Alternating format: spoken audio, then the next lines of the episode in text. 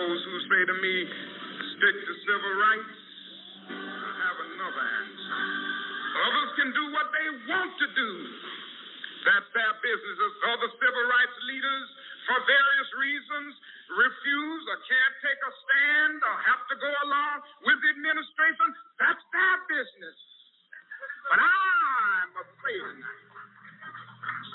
that I know that justice is indivisible. Injustice anywhere is a threat to justice everywhere.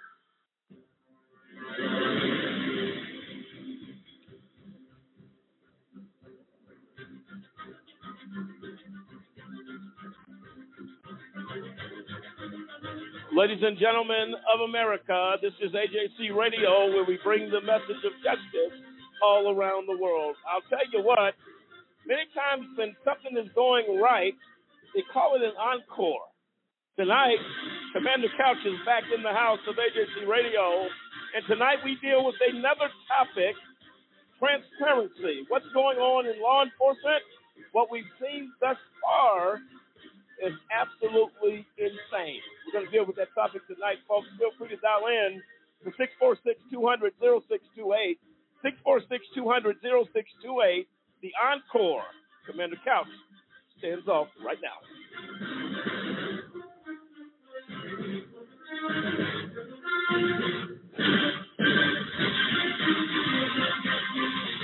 And there you have it. I'm Lamont Banks along with David Banks, Kendrick Barnes, Sampson Riddle, Dave Zappolo, Demetrius Harper, William Williams, Quint Stewart, Dennis Merritt, excuse me, and Cliff Stewart. And as I said, our very, very special guest in house, Commander Couch, uh, joining with us. Commander, thank you for being here. We talked a little bit after the show last week. Uh, you had a passion to say, wait a minute, we're not done yet. and uh, that time went fairly quick. Tell our listeners why you felt it's so important uh, to return this week and, and to get in, into this discussion?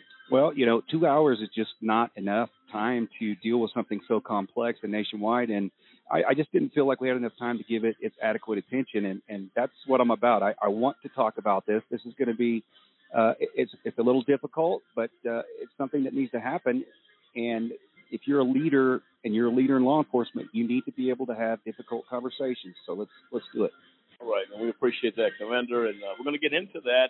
Uh, we're going to be showing the not only transparency but the lack thereof, uh, and things that have been caught uh, on camera. Had those issues, and that's the question we asked tonight. Had those issues not been caught on camera, uh, you're looking at a situation where perhaps no one even knows of a death of an individual because of that. Sampson, as you uh, have observed uh, Commander Couch last week, this week we're back again. But again, this this is so vast, and I, I guarantee you right now, uh, we're not going to finish the discussion in two hours. Uh, this discussion is an ongoing one, and that's something that we have to definitely take a look at. Your thoughts, Sampson, on this? Oh, absolutely. I mean, you've seen how like the the advent of social media and everything like that has exposed so many different uh, crimes and uh, incidents of you know excessive force used by police officers, things that you know 20 years ago were swept under the rug. And the fact of the matter is, like now, now there is a camera everywhere. It's in everybody's hand. It's instantly uploaded, streaming to the web, streaming to every bit of social media. So the fact of the matter is, the necessity for transparency, willing transparency from police departments, from law enforcement across the nation is becoming, you know, it, it's becoming not only a necessity, but it's becoming basically a mandate because the fact of the matter is you can't expect to regain the public's trust, and with that trust, you know, the um, the enforcement that you need without violence uh, from the public that you are sworn to protect. And I think as they become more transparent, as they gain more of uh, the trust of the populace, you'll see hopefully incidents like you know Michael Brown, like George Floyd, uh, become a thing of the past. You know, again, it might be a pipe dream for my generation, but the fact of the is, it has to start somewhere. Like conversations like this with Commander Couch. Without question, and Andrew Brown, as you know, is the topic lately uh, in the news, uh, where there has been a fight to release body cam video. We're going to get into that on the other side of the break. Uh, we're going to deal with all of these issues. They've now released 20 minutes of body camera. The attorneys for the for Andrew Brown's family states that it shows clearly that the killing and the shooting uh, of Andrew Brown was not justified. We're going to get into that discussion. Uh, we got a lot to talk about, folks. Again, 646 200 0628. 646 200 0628. And before we uh, go to the break, David, we, we talked earlier in regards to right here in our own backyard, CSPD Detective Brian Corrado. If he's if you ever had a poster child of a lack of transparency, uh, he fits the bill. Your thoughts on that? As we will also get into that. Well, yeah, I think uh, it's part of the same ethos you see sometimes. Uh, I know they talk a lot about uh, President Trump being narcissist. Um, you see that. I think what we see sometimes is people trying to protect their image at almost any cost. Um, and it's really counterproductive and it's uh, somewhat ruinous to law enforcement. And we think that sometimes uh, they can be viewed and perceived that, look, we don't want to be transparent. We don't want to release video because it's similar to politicians. Look, we have to control our messaging. We have to do that. We don't want to make ourselves look bad unnecessarily. Now, we'll get a chance to talk some more about that. Is definitely the case with uh, what's going on with uh, Detective Corrado. But it's just like, can you say you made a mistake? It's almost like we can't get many people. It's not only law enforcement, politics. Oh, we're time to circle the wagons. We cannot look bad publicly. Period. So we have period. So we have to circle the wagons and try to. We know that something bad happened, but we have to uh, go through this process and make a, make ourselves look the best way we can. And that's when they start the the political game. We got to control the messaging, and that uh, usually uh, is is is uh, an anathema to transparency. Well, and to Commander Couch's point, I understand now why transparency means research looked it up. Uh, re- really simple: openness and honesty.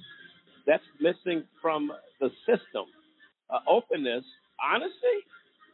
If that was the case, they would have simply came out with a statement. In the shooting of Andrew Brown, we we just murdered an African American on our streets. That's transparency. Transparency is is that the chief of police for uh, the death of George Floyd, but they came out very vehemently against uh, the killing of George Floyd. But when you start looking at different opinions and people talking about it, it was so bizarre to me, David, to your point that, uh, period, nobody wants to look bad. Like I didn't make a mistake. So if I take a stand that George Floyd was not murdered, you'll have people on social media with this statement. Uh, there was just no evidence to support that George Floyd was killed. And you honestly begin to think, have you lost your mind? But again, it goes to the culture of this discussion tonight. The culture of transparency being clear in law enforcement, politicians everywhere, uh, in every facet of life. We don't want to admit anything. So rather than admit it, we pay the price and go against it. But what is, is that price worth it? And is the cost too high? Without question, it is. We're going to deal with all of this tonight. Again, Commander Couch is in the house. AJC Radio kicks off the night transparency and the lack thereof on this week of AJC Radio. We'll be right back.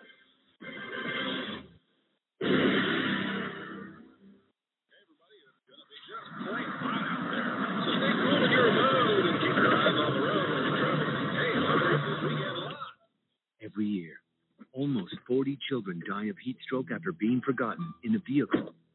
In 70 degree weather, it takes only minutes for the inside of a car to heat up like an oven. At 104 degrees, heat stroke begins, followed by loss of consciousness. About an hour and a half or so.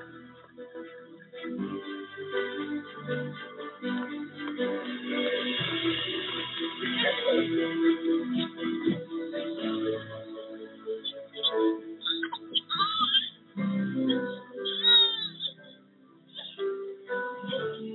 without your child. Live without them forever. Look before you lock. Brought to you by Kids and Cars.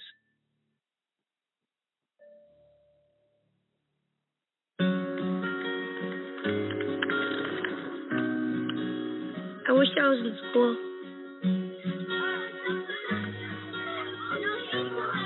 If only I had a math test today. Book report to give. I wish I was in school.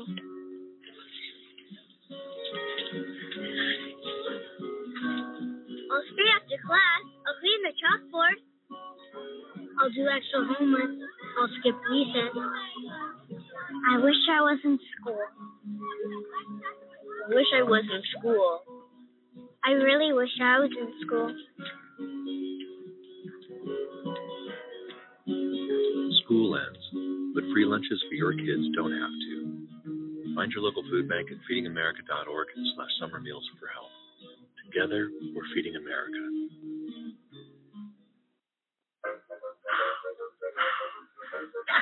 I surrender. I surrender. All right, pal. Get ready for your day, buddy. Hey, Dad. Hey, Dad. Do we have a gun? What's that? Do we have a gun? Why do you ask that, kiddo? Can I play with it? No, no, absolutely not. It's not a toy. You know that. Do I? I bet it looks like one. Yeah, well, it's not. Anyway, I need it to protect you, your sister, and mom From what? from bad guys, like on TV. But what about the eight kids who get shot every day by mistake? Their daddies probably thought they were safe too. Where'd you hear that? TV. Yeah, well, maybe we don't believe everything we hear on TV. Where do you keep it? it's hidden. I bet it's on the top shelf of the closet, under your sweatshirts. Is it loaded? It's not. I, I keep the bullets. In the boots with the red laces, and the chest beside the bed? I haven't found them yet, but I'm sure I can. You always told me to be curious. Remember when I found my Christmas gift? I'm a good climber, you know. No, no, that's not what I meant. Look, I, I need to be ready if someone breaks in. So what about when it's just me and Mom? You taught me to be brave. I could use a gun to protect her. No, Justin, I promise. I'll teach you how to handle a gun when you're old enough. And what if I don't make it to old enough? I could get bullied and decide it's too much for me. It would be so easy with our gun. Our gun? No, buddy. My gun. But it is our gun. In our home. Happens all the time. I'll make sure that doesn't happen. I'm always here for you. But Dad, you're not always here.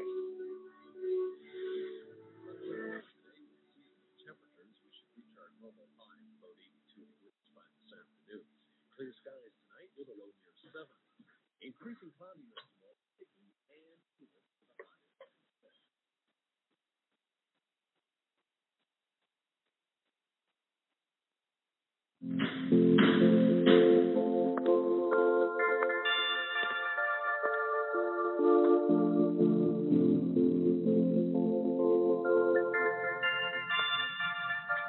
can't sit here. Don't add her to the chain. It was just a joke. We're not friends. Why are you talking to me? You started it. It's so gross. Loser. Weirdo. I've said and done things before that I'm not proud of. Just as I've been hurt by others. The thing is, this this is not who I am, and it's definitely not who I want to be. I don't want to be cruel. I don't want to spread gossip. I don't want to be a body shamer. I don't want to exclude anyone. I don't want to make anyone feel lonely. Left out, hurt. We have the power to be more. We can create a kinder world. It's not that hard. We just need to stop. Take a moment and consider others before we speak. And before we act, be more. Be more. Be more. Almost every day in the news, we hear stories about innocent people who are returning home after spending years in prison for crimes they did not commit. What you may not know is that their problems don't end once the limelight fades. For many wrongfully convicted individuals don't receive a penny for the injustice that they faced. Take the case of Floyd Bledsoe. He spent 16 years in a Kansas prison for murder and rape he did not commit. And while Floyd was eventually exonerated, he lost everything his family, his farm, and decades worth of income. Unfortunately, Floyd's story is not unique. Kansas, along with 17 other states, doesn't have a law to compensate wrongfully convicted individuals for the injustices they've suffered. And in states with compensation laws, many of those are woefully inadequate. We owe it to all the men and women in all 50 states to provide fair compensation to those who've suffered these injustices. Join me in urging our lawmakers to do the right thing by the wrongfully convicted. Go to innocenceproject.org to find out how you can help.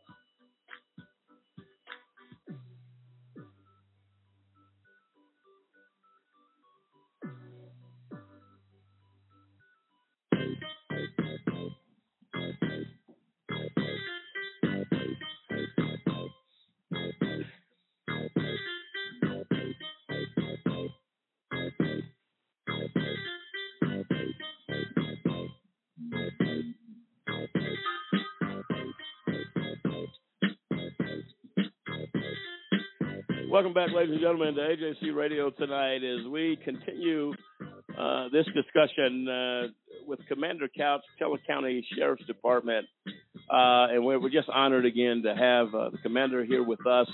Uh, as we said at the top of the show, uh, you simply don't have enough time to get through the troubling, complex issues that we were having to work through. and, Commander, to your point, that this is a discussion that may not be uh, what you call pleasant, uh, difficult at best, but it's it's a it's a conversation we have to have. Elaborate a little bit on that for our listeners. Yeah, um, the the process has to go forward. So if, if folks understand the process of, being transparent and some in some cases educational, um, that that is the I, I, believe that's the key to going going forward. And and the first decisions that have to be made by law enforcement executives is that it's okay to share some information. Of course, in not every instance we're going to be able to talk about an, uh, a homicide that's a homicide case that's in progress because there's certain things that we don't want if it's an unsolved we don't want to tip the suspect off to us knowing that so that when you know that that person's brought in later then they're not they don't have access to all the facts that we have but in most circumstances a public information officer or a chief or a sheriff should get out in front of his constituents and say something. You cannot just close the door and say no comment. Those days are over. I don't know if a lot of people have figured that out yet, but they've been over for a long time. No, for sure. And uh, as we were talking about earlier, the Andrew Brown situation, the gentleman that was shot uh, in the back of the head, uh, takes off the table uh, that I feared for my life because no one is coming towards you. You shoot a man defenseless uh, in the back of the head. Uh, I'm going to share this story. This just released on May 11th uh, by Tim Pulliam and Joel Brown. Wrote this article. Uh, this comes from Elizabeth City, North Carolina. Andrew Brown Jr.'s family attorneys on Tuesday said that nearly 20 minutes of body camera video they watched reaffirmed what they had already believed based on what the previous snippet they watched showed that his killing was not justified the family arrived at the county sheriff's office around 3 p.m. on Tuesday to watch the video. There is more than two hours of body camera video of the incident, but a judge ruled the family would only be allowed to watch 18 minutes of it. The judge said the rest of the video does not contain images of the deceased and thus are not appropriate uh, for disclosure at this time. The family attorney said after viewing the video, they were permitted to see what they believe. It shows pretty much the full story of what happened. Uh, District Attorney Andrew Womble previously said Brown made contact with law enforcement officers with his car. They shot him. Well, number one, what I do know, we're going to talk about this. Uh, you're not allowed to shoot at a moving car going away. That's that's in, that's the case in most states. Uh, we went into this situation before uh, where they stated that they shot at a car, killing someone who was driving away from officers. Uh, there would be no need for force there if I'm driving away.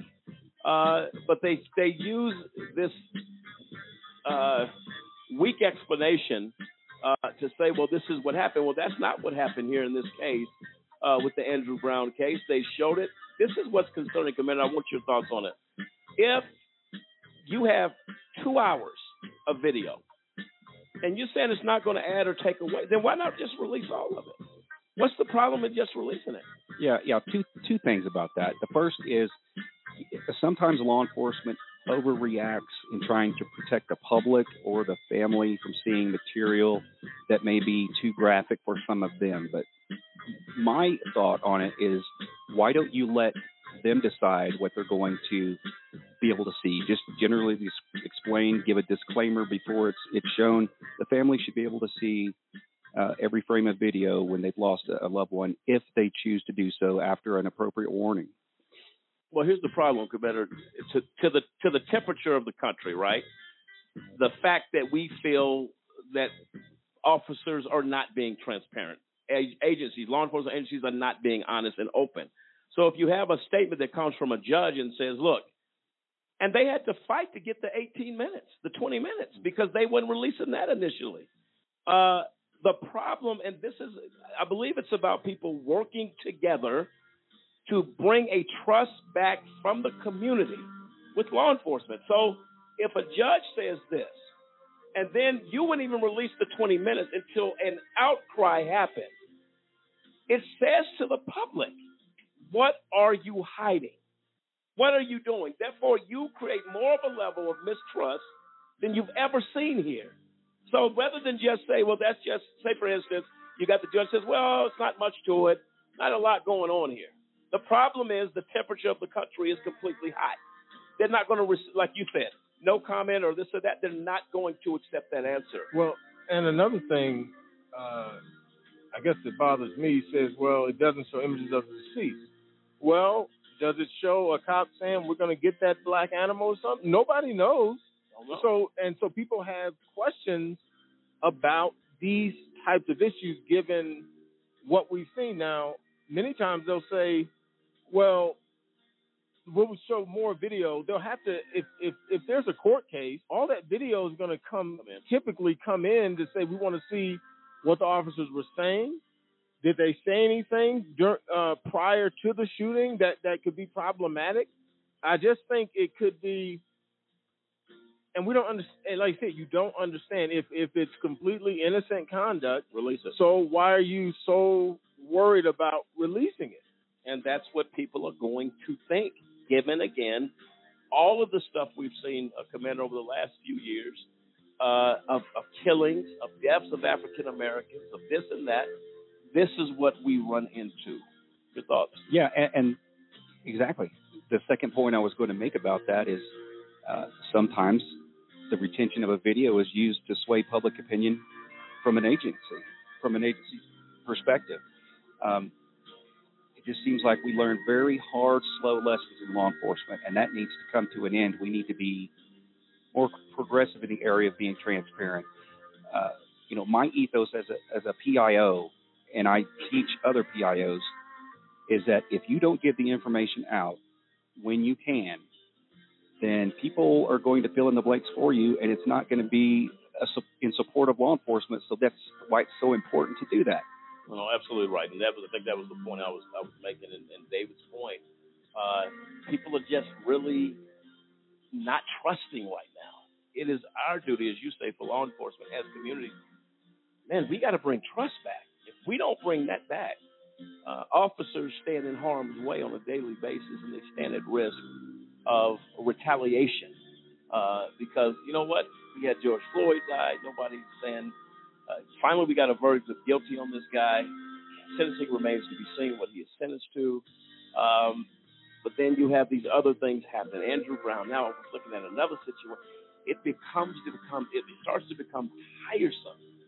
When does this end? When does it stop? And when do leaders, as, as the Commander Couch you stated, when do they stand up and say, "Look, I have a responsibility. I have a responsibility to say we will not follow the status quo after every killing that happens in this country. We are going to at least be sensitive to the communities and those people and those families who are dying inside, knowing that their loved one died that way. Yeah, I, I think uh, there's there's several issues at play here. I think that uh, police have historically been vilified by the media for right or wrong reasons. I I'm no I'm not here to judge that, but that's that's what I believe the majority of law enforcement has seen, and I just would like a lot of leaders, law enforcement leaders out there, and and politicians and community groups to understand that. Uh, you have to break with the old and go with the new, and the new is giving the information out as soon as you can. Um, and here's a theory that I have, and I don't know, but uh, a long time ago, maybe five, ten years ago, when body cams came out, um, they would uh, they would put these uh, you know chop, chopped up versions of the body cam out on, on the media, and Um, I will say that in the majority of cases, not all, but in the majority of cases, body camera footage can, even though you would question, well, it's, it's misleading to say that body cam footage can be misleading, and it just doesn't make sense. But you cannot you cannot see or or uh, feel everything that the officer felt from just a body cam in I would say most situations. George Floyd, completely obvious what was going on there. Total tragedy, Shouldn't have never happened, no matter the reason. And uh, it, we just have to we just have to click that in in law enforcement in general that that's just we have to go ahead and um, I, I say trust the public, but they're supposed to be trusting us right now, and they don't. So, by if we just trust them to just make make the decisions after they see this video, and just with the one caveat that not every single thing that you see on a body camera is the whole story, uh, if you will, because we will never know the whole story in three days when I believe body cameras should be released because it takes a, it takes a little bit of time to redact some things from innocent people in the video, and it's a technical thing. But that's that's oh, no, and I agree with that, Commander. And I think the issue with the public is is that release something, tell us something, and again, it may not tell the whole story initially, but it it does give the impression and the perception to the community that look, they're trying here. Right. Officers are trying here, right? At least right. that's a step in the right direction. But, I but would think, right? It is. And right now, there's something happening with the Cañon City Police Department. And I, I know a little bit of about the, the facts of that case, and it did involve the death of a person at the hands of an officer. Well, um, it, it, they're not saying anything. They're not releasing anything to the media. And what do they have this week?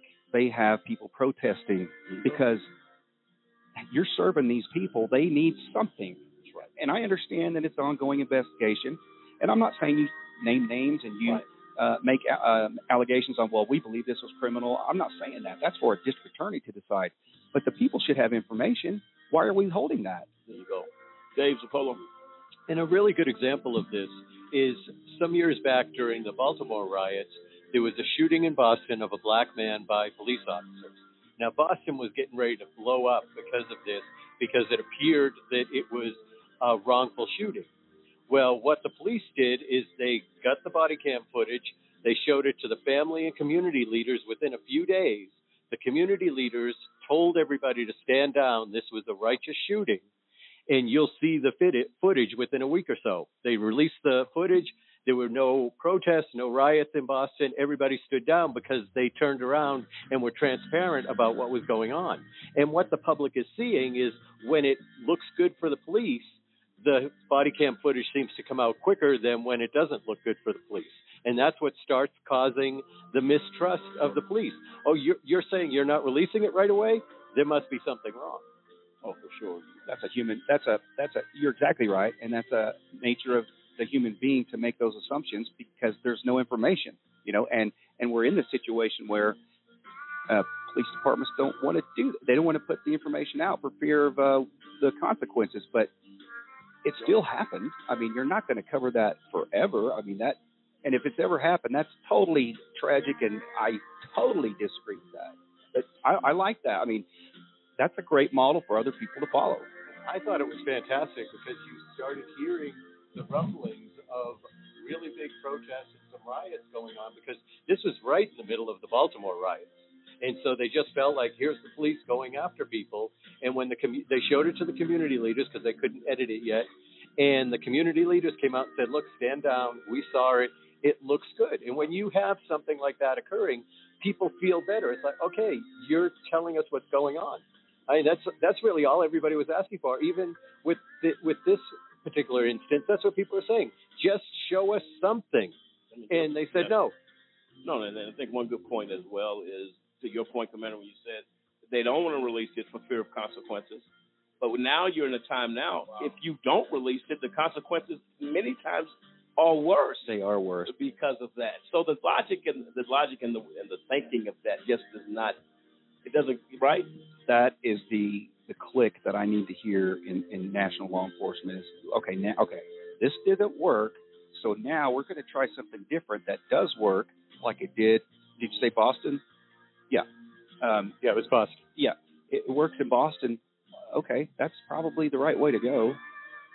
And uh, that that's what I really like to see, and that's what I'm pushing for with my with my nonprofit I mentioned last. No, yeah, and we're going to definitely uh, talk a little bit about that as well. Cliff?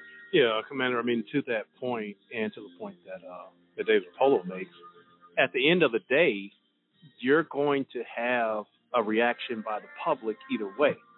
So why not, you know, as they say, uh, you know, nip it in the bud? The the, the public is going to have a reaction.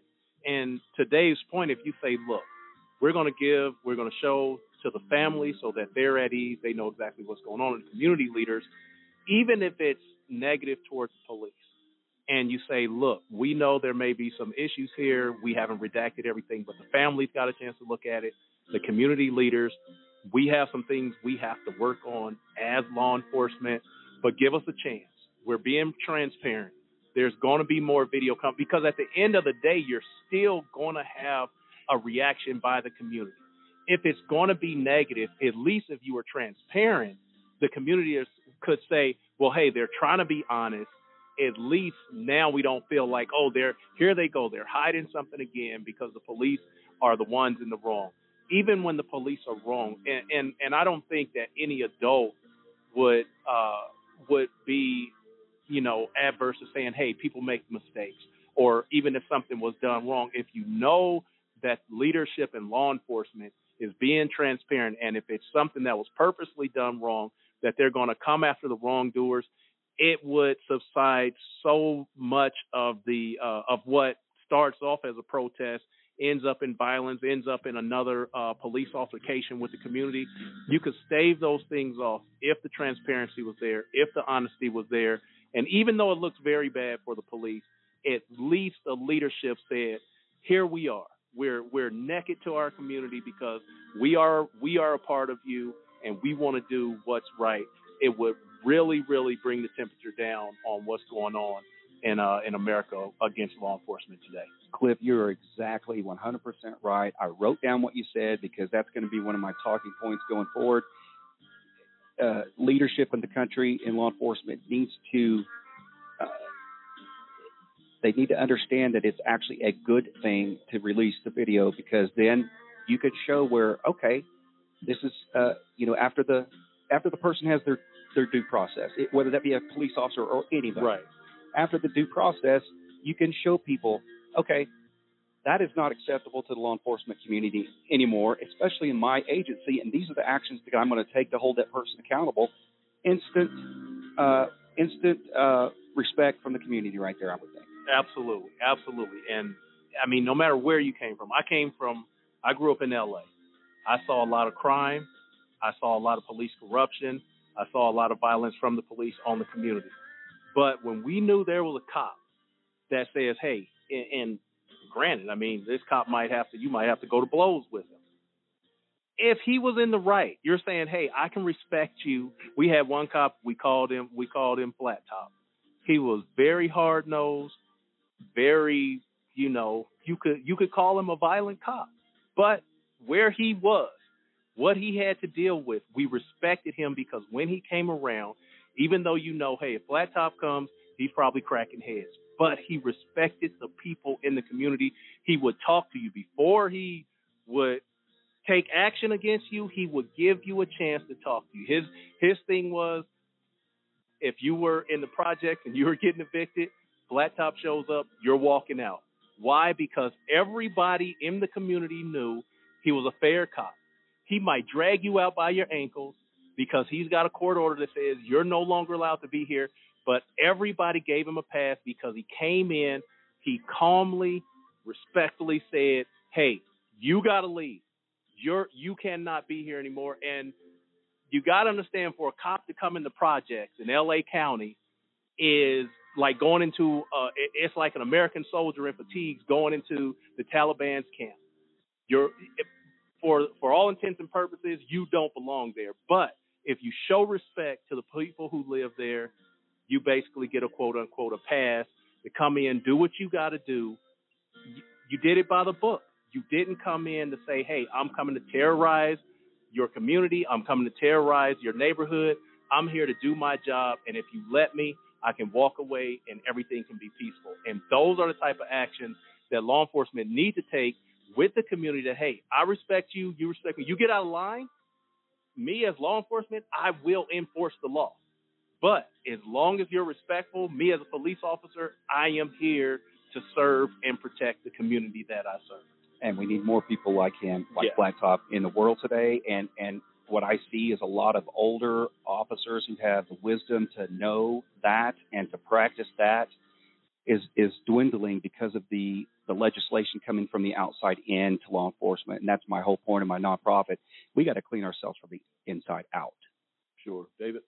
Yeah, and I was thinking uh, the video, releasing a video can benefit officers. It can cut both ways.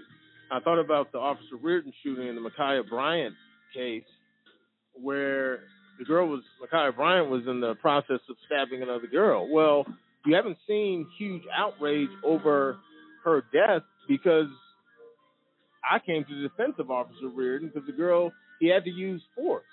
So if they, if if if uh, police can release videos of those type things where they're justified, it goes a long way to building their reputation. Say, look, we're not all just out here doing uh, Derek Chauvin type stuff. We're actually out here. Uh, he protected another young black girl from getting seriously injured or killed, and he had to use deadly force to do it. And, and Well, Dave, and just a quick one on that. And Dave, just a point too that you can trust the community if you show them the truth. There's no riots or protests because people are not that stupid to realize, you know what? I looked at the tape, I saw the whole tape, it was justified. Well, let me explain this to you. This came up. Uh, someone mentioned this to me. I have to address it because I was supposed to address it uh, when it came up again regarding the killing or the shooting of Ma'Khia Bryant, and that is this. We talked a week ago before how armed killers who go into locations and are able to come out with weapons drawn towards community and police that are shot in the leg that are not killed, that a clip is not emptied out on. Uh, in the case with Ma'Khia Bryant, and it's just something to look at. You have to look at it. No question that the officer acted according to video to save a life. Did I have to take her life at all costs? Was that the only option on the table? That's a question that you have to ask if others walk out of situations a lot more deadly with a lot more firepower and a lot more damage that could be done that walk out alive. That is a question you have to ask. It doesn't take away that the video was released immediately. It appears that this officer was trying to save a life. What other options possible are on the table when other shooters and definitely a threat of life is at, on the table when they walk out alive? You have to ask the question. Why is that? And why is there a discrepancy in that? That's the problem. And that's why you will have people, regardless of what's justified, the question comes again to the lack of transparency in these other cases. Did someone come to the podium and tell me how a man walks out with armored uh, garb on, with automatic weapons in his hands, after killing multiple people, and won't put his gun down? How does he walk out alive? But Ma'Khia Bryant, with a knife, not a gun, doesn't change the fact of again what we've seen. How does she die? Well, and what were, were there any other options on the table that should have should have been considered if it's considered in in the killing of other people versus the injuring of another person? Yeah. That's a question you have to ask. and some of the, those are legitimate questions, but then you're dealing with uh, the time element involved in the Ma'Khia Bryant shooting. Understood. So if something is split second, it becomes very difficult to to second guess an officer's like, well, what do I do in this particular situation? This is split second. He he shows up, The girl attacks one girl. He just gets out of the car. She's attacking one girl. The other girl falls to the ground. He says, "Stop, stop." He makes some uh, uh, commands, and then he runs over. She runs over and starts uh, with the other girl against the car and starts uh, with the knife in a in a in a deadly striking position. What do you do, and how quickly do you do it? Now you can say, well, maybe officers should be trained with if he misses in a small area like the leg. Uh, then she might still be able to get the knife strike off, and then he's going to be criticized that he didn't use no, enough no, force. listen, listen. The the here's the look. These are questions because of the lack of transparency. That had no officer has stepped to the table to say we shot this particular assailant in the leg because of this. Right? And that's the point I'm making, David. Your point is well noted. Uh, these are decisions that are made. I think uh, Commander Couch did last week. Uh, he was in a position where you have to wait to the last is it millisecond, Commander? Uh, and you said one of the persons you you were actually in some type of confrontation with, he had to shoot first. Is is that is that right? Yeah, he he did because I I could not clearly in a dark residential street confirm that that was a weapon. Okay. And it turned out to be the magazine to a weapon. He could not have hurt me with that at all. So it turned no out great. We, he was Sure. tased, and that's what. Just Yes. real quick, I want to talk about less than lethal force, and that's some things like tasers, beanbag shotguns, things like that. I believe that every officer should have those less than lethal tools, maybe a couple of different ones, at their disposal at all times. However, it's going to take funding to make that happen. Some uh, most agencies have a taser. We we carry tasers, and that's that's to prevent that situation right there. Sure. And you know? One real good point. Then David, to David's point, noted in that split split second. Uh, what is it? This is just something you think about. What if you shoot in the arm that has the knife? The bullet's traveling at a, at a very very fast speed. She's shot in that arm. I would presume, and I'm not in, in law enforcement, so but with using some common sense here. If I'm shooting her in that arm here, people get shot in the arm all the time by officers. Does it cripple the assailant from going forward? And even if she did, she is going to be highly limited on the force that that knife makes contact. Is that right? Well, you gotta Oh, you gotta take into account what that bullet does when it hits her. Right. You, if that bullet hits the bone, it could ricochet, hit the hit the girl that you're trying to protect, and so Yeah. or it could go through fleshy the fleshy part like a, a muscle, hit the car, ricochet, go through uh, somebody else's window. Um, but I mean, cops are are taught when meet meet deadly force with deadly force, and like like the commander said, I mean, it's a split second decision. What do you do when you watch a person's life in danger But by that- another citizen? But here's the point, Cliff. The point here's the point. If that was across the board protocol, we don't have this discussion. Well, I the guess- reason the discussion is being had because there are people in far worse situations trying to kill and have murdered murdered a group and lots of people that nobody walked out dead. Yeah, because nobody That's important. No one asked those officers, okay, so how come you didn't kill Dylann Roof, but this other officer he feels the need. You know what? Oh, if it's if it's a black person, center mass.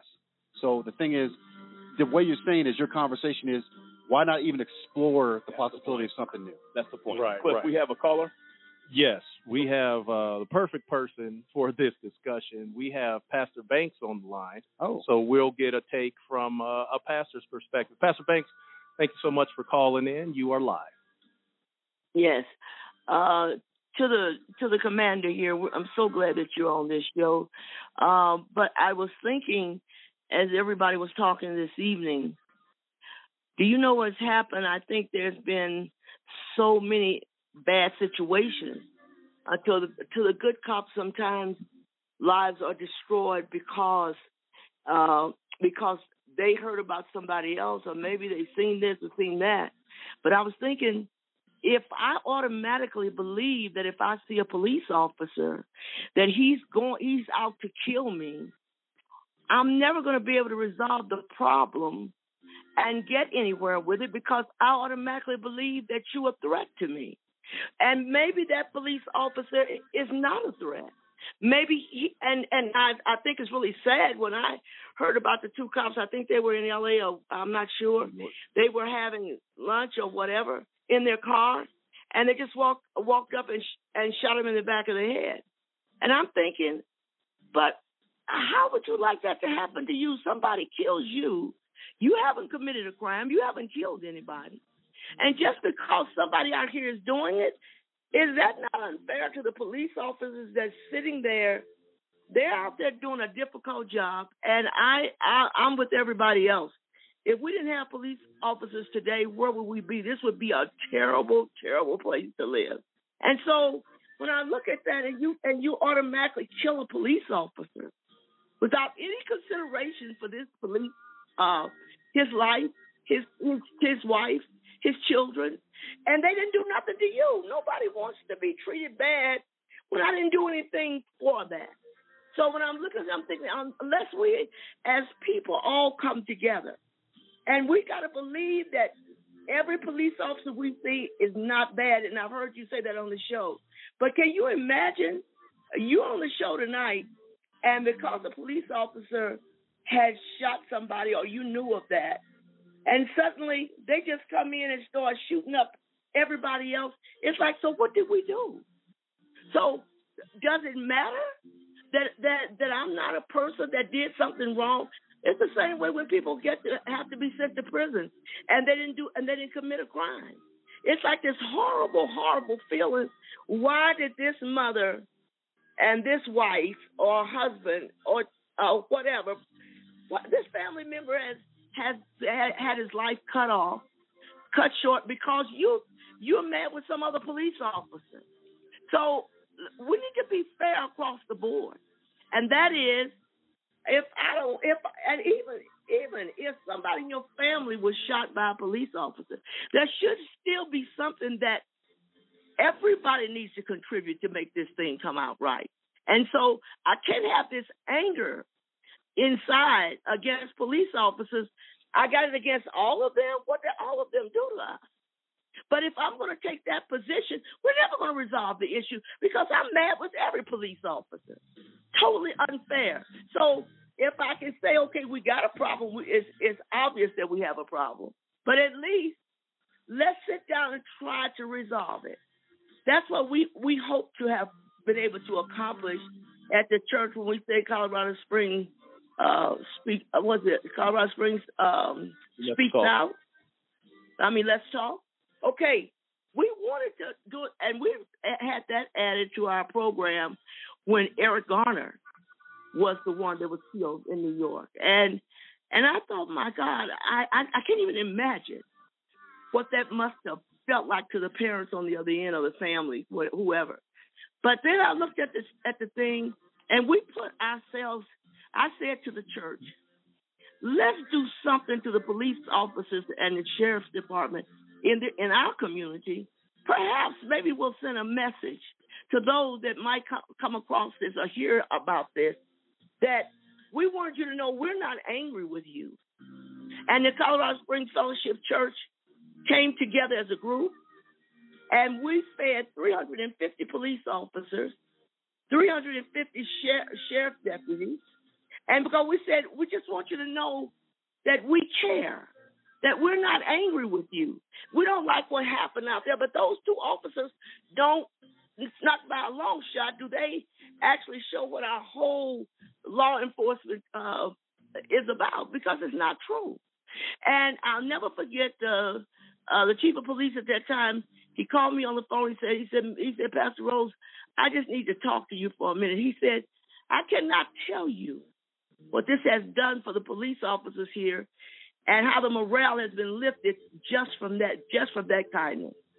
So look at the type of thing that would happen if we all went out and said, okay, I just want to do something nice for you. I'm not putting you in the boat with everybody else. And so if we're not willing to, to be spent, we're not willing to put ourselves on the line and say, you know, and I'm sure there's a lot of black people that didn't like it that we did it. But we're not concerned about that. We're concerned, what can we do to help resolve this issue? because it's getting worse and it's getting out of control. But it's going to have to be it's got to be people coming from both sides. Of the people who, who maybe have lost a family member, whatever, we've got to take a moment to say if we can talk it out, perhaps we can start making it better. Why can't Colorado Springs become the city that when people see what happened here with the uh, with the commander and coming together, he wants to resolve it. We're willing to work with him to get it done.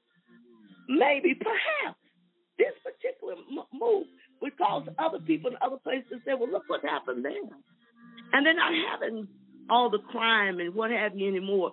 Uh, the policemen and the community, they're, they're friends because nobody wants to just kill you to kill you. The bottom line is, let's try to work it out. But if I stay angry on our side, and we're just mad with every cop, we can't resolve anything that way.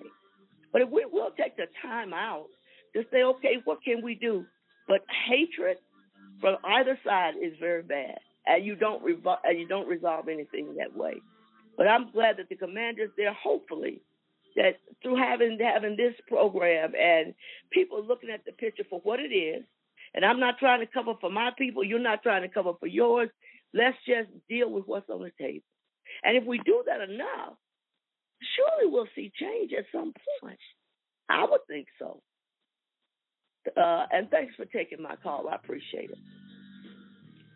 Yeah, absolutely. Uh, and Pastor Banks, it's I just want to say it's really an honor to, to speak to you, especially on this very uh, important subject that's near and dear to my heart. I truly appreciate the work that you're doing for the community and your your your outreach to law enforcement. I agree with everything you just talked about, and I had some thoughts. You know, maybe it's maybe it's a good idea to develop a training program that officers go through so that they can see the other side aftermath of a family who's lost someone in a officer involved shooting. Maybe that's you know some kind of something that would be beneficial. I would be I would love to contribute in any way to do that. Um, I, I want to know more about the Let's Let's Talk program because uh, I if there's anything that I can do to help, I, I want to do that because I, I think that's rebuilding relationships, which is what we need. Here's the thing. Here's the bottom line. The community needs the police but the police cannot survive or exist without the community. And I hope that other law enforcement leaders realize that. It's so No, true. No, definitely so. Um, and to uh, Pastor Banks, thank you so much for your call, Commander. Look, let's talk. Uh, partnered, uh, Colorado Springs Fellowship partnered with a Just Cause in in bringing those things together to happen for one purpose. Uh, the heart and the passion uh, of Pastor Rose of Colorado Springs Fellowship Church, sitting down watching the chaos really explode in a very horrific way uh, with the death and the strangulation, killing of Eric Gardner in New York City. Uh, and she said, I remember her making the statement that, what can we do to make law enforcement believe and to know that we appreciate what they do? Uh, look, I don't have to be a mathematician, mathematician to do the math on uh, 350 meals to uh, law enforcement from the police department, the sheriff's department, and the act of love that was there that prompted uh, the chief of police, Carey, to write a letter uh, to Colorado Springs Fellowship Church stating, look, thank you for thinking of our officers and for doing what you did to bring the community into a situation to talk. We say every, all the time on this show, and that's why we're so honored to have you here, Commander. Look, uh, you're one of the good guys, and you're in leadership, which means what's going to come from under Commander Couch is good cops, is good officers. You can't have good leadership without good officers that follow. Uh, our hope, and I think the point that Pastor Banks makes is clear. There's so many emotions, as you wanted to call this show the transparency show, because the lack thereof. That's why people are angry. So how do we get people unangry?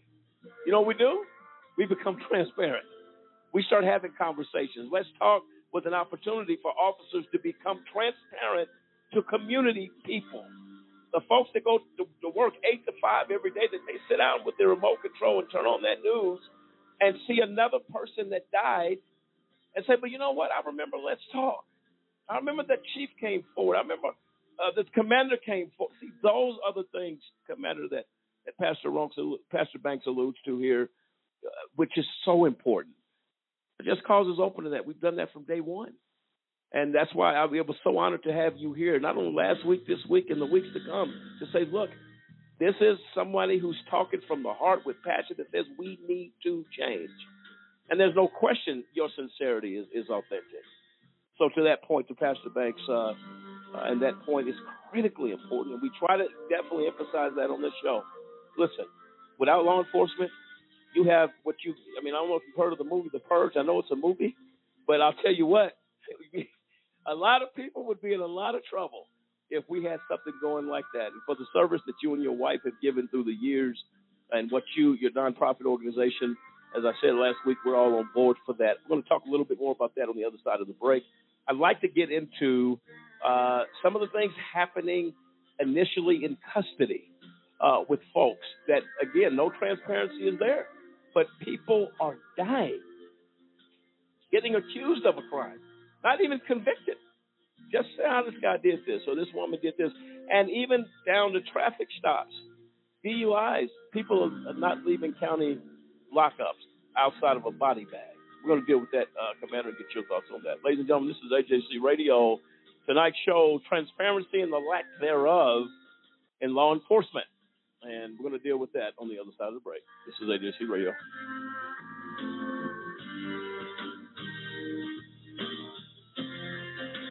We have a big problem, and we need your help. It's happening on college campuses, at bars, at parties, even in high schools.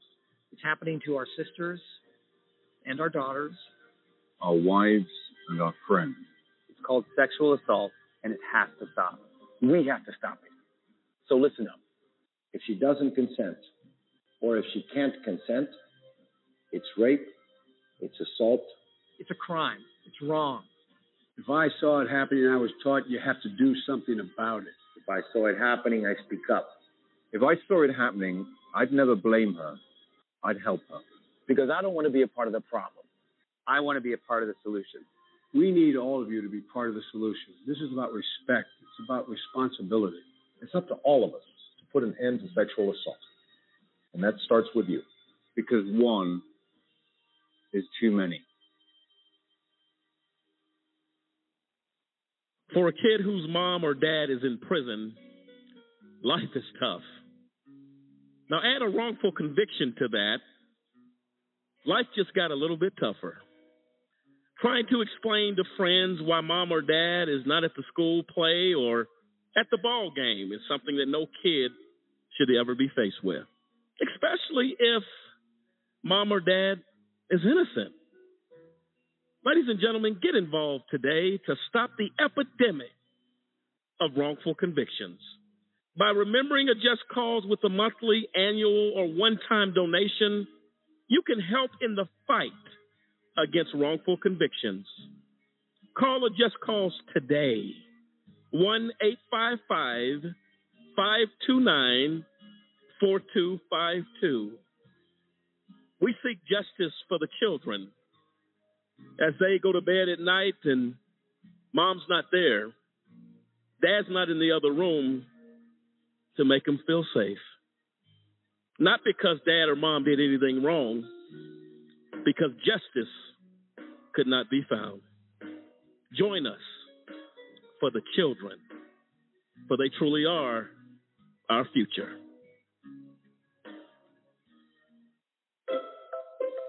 When does it stop being partly cloudy and start being partly sunny? Why is the word abbreviation so long?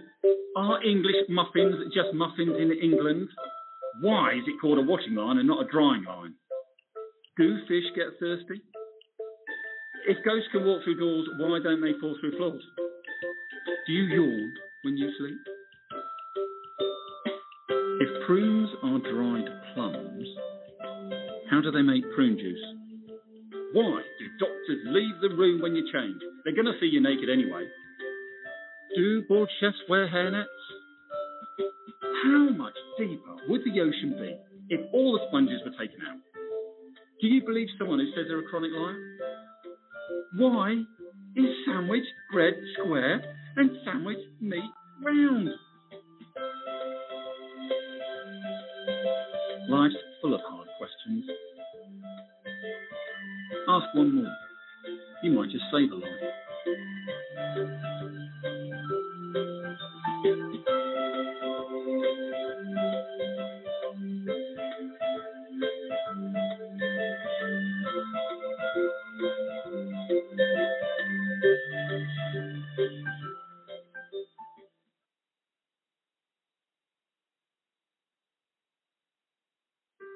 Can solve difficult problems for a Fortune 500 company.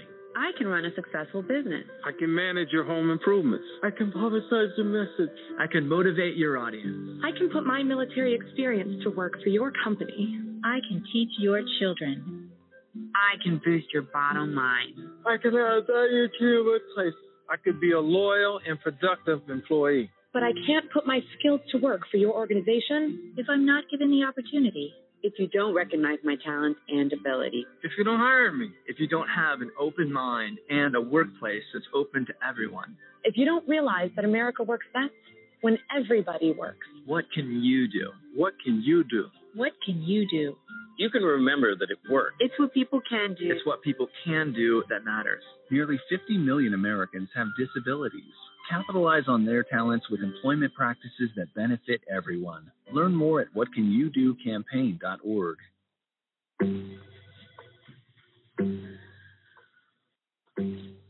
Please have a seat. I'll be honest. Your resume, not what I'm used to. I know. Okay, so what would you bring to my company? What do you need? I need a hard worker. Good. I've got two part time jobs and I help my parents pay the bills. I need problem solving skills. I got through high school without a car, a phone, or a computer. No college degree, though. Not yet, but life's taught me a lot and I'm ready for more. Well, you're not the typical kind of candidate that I hire. But you are exactly what I'm looking for.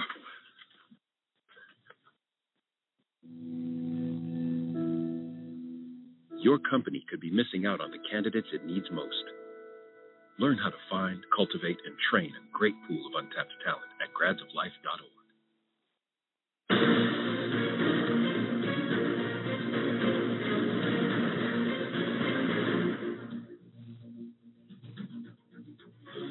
Welcome back, ladies and gentlemen, to AJC Radio tonight, where the discussion has gotten very informative tonight. Uh, interesting conversation, dialogue that has to happen. Uh, we're grateful for caller Pastor Rose Banks called in earlier. Uh, Commander, uh, listen, a woman of uh, true uh, aspirations of really wanting to institute change in an environment in a society that has somehow fallen off the rails. Uh, her thoughts definitely noted in this show uh, about talking. Let's let's. Sometimes you got to set down the emotion. It doesn't take away from the pain, the hurt. Commander, to, to, to what Pastor Banks said, and you made a good point. You said I would like to do something where officers have the opportunity to go into the front lines of families who's lost loved ones as a result of a law of a of a law enforcement shooting, a police shooting, uh, to see the the pain, the horror, the terror, really, of what these families are going through is absolutely excellent. I think that is that man. That to me, that puts you look. This, this ceases to be just a a uh, statement or a shooting that is general. Now I'm in the home of the family. I'm seeing the grief. I'm seeing the pain. You begin to understand why people are angry because guess what? My loved one isn't coming home ever again. And I think officers putting themselves in that situation uh, has to somehow turn the tide in this conversation. Your thoughts, Commander? Yeah, the only the only thing that I worry about is, you know, for every good thing you try to do, it seems like there's always some kind of bad aspect to it. Sure. That's just natural. I would never want to take away um, any. Well, I, I, let me rephrase that. I would never want to force an officer to hesitate at the moment where deadly force is uh, authorized because Right. that that I- don't want anybody to get killed, uh, including the police officer. There's so that's why it's important to design this program to where it's very you know it's it's it's very safe and and everything's laid out on the table and you really need the right you need to pick the right people to be in the room when that's done. Sure. Uh, I mean, every police officer should go through that, uh, but not every family is ready to deal with that, and I wouldn't want to force somebody into that. But uh, Sure. that's absolutely something that that I, I that's a great idea. I I, I love it, and I I want to do it. Well, it's a matter of putting the pieces together, putting the balance together, and making it come to a point, at least with that's doable uh, for both people to try to see. And everything has fine tuning that's going to have to go in, go into place with that. So, but the idea itself, perhaps it's kind of like a an officer or ju- you know we had a judge that uh, that went into county jail with a guy that had served time in, in the Middle East and uh, he had to spend a, a, a night or two, I think a little bit of time in county. And the judge came down and said, "Look, I'm going to stay the night and had dinner with him uh, in the jail cell uh, to get a feel of what he was going to go through. Kind of the same concept, I believe, but just with a different uh, different law enforcement, of course. That's fantastic. I It mean. It, it, Yeah. you are a more balanced human being, thus more balanced professional when you can experience both sides. Absolutely. So I think your point is well is well taken, David. Well, I think uh, the important thing is you, they always do after action reports uh, in the military after after they go go on a particular mission. So they get together and do after action reports. I think uh, one of the things that would be productive even for officers, you have to really think. This is the human cost of this. Just imagine, and I thought about this during people who some of the just ridiculous people who were trying to justify Derek Chauvin. Now, put your family underneath the neck. I'm underneath the knee of Derek Chauvin, and you watch this play out on video. You're not telling me you're not going to be outraged if that officer was on your family member's neck for that long. So when when you're able to put yourself in that person's position or, or put your child or put your mother there, can you imagine how you would feel if your mother or your wife or your child's life was gone? But if you're able to flip yourself, and it doesn't matter, everybody uh, is not uh, foreign to the feeling of losing somebody in most cases. But in that way, even in that way, but the loss of a person, whether they die of a disease or in a car wreck, that loss is real. And then when you compound it with the fact that it was unnecessary, did did this really have to happen?